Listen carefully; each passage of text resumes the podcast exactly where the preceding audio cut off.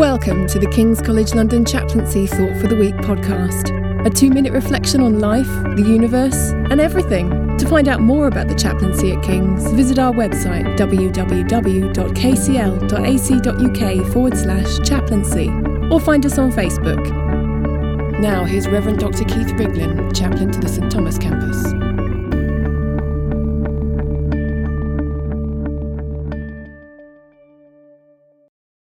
November seems to be a month of remembering. Remember, remember the 5th of November, gunpowder, treason, and plot, we're told. I'm not sure how many of us do dwell on the gunpowder plot of 1605, but most of us have heard of Guy Fawkes and the bonfires. Well, at least we still have them, and of course the fireworks. Then, on the 11th of November, we observed Remembrance Day, many of us gathering at the Memorial Arch at the college's Guy's campus to observe the two minute silence to remember, and to pledge ourselves to the cause of peace. Yet more remembering.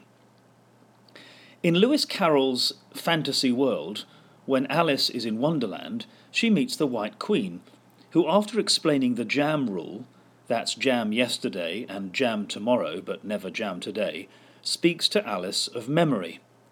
It's all very confusing, remarks Alice. Ah, that's the advantage of living backwards, says the Queen. Alice is still confused. Memory works both ways, says the Queen. I'm sure mine only works one way, Alice remarked. I can't remember things before they happen. Gosh, it's a poor sort of memory that only works backwards, the Queen remarked. I like that. Memory working both ways. Maybe that's why in this season the Church, with all this remembering around, celebrates All Saints' Day. For then we recall those whose memory did work both ways. Those holy people, saints we call them, ordinary Christians with remarkable lives, who had the perspective of the future before them, calling them, beckoning them. Followers of Jesus who brought the future, the kingdom of God, God's realm of justice and peace, into the present, making it real. Remembering is good, and having a good memory doesn't mean we have to live lives dominated by nostalgia, dreaming only of a better tomorrow.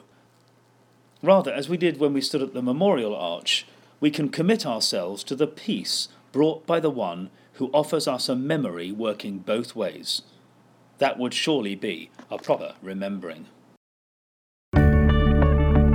That was Thought for the Week, brought to you by the King's College London chaplaincy team. To contact the chaplaincy, email chaplaincy at kcl.ac.uk or to contact a chaplain on your campus, please see our website. King's College London Chaplaincy, working with God to serve the whole college community.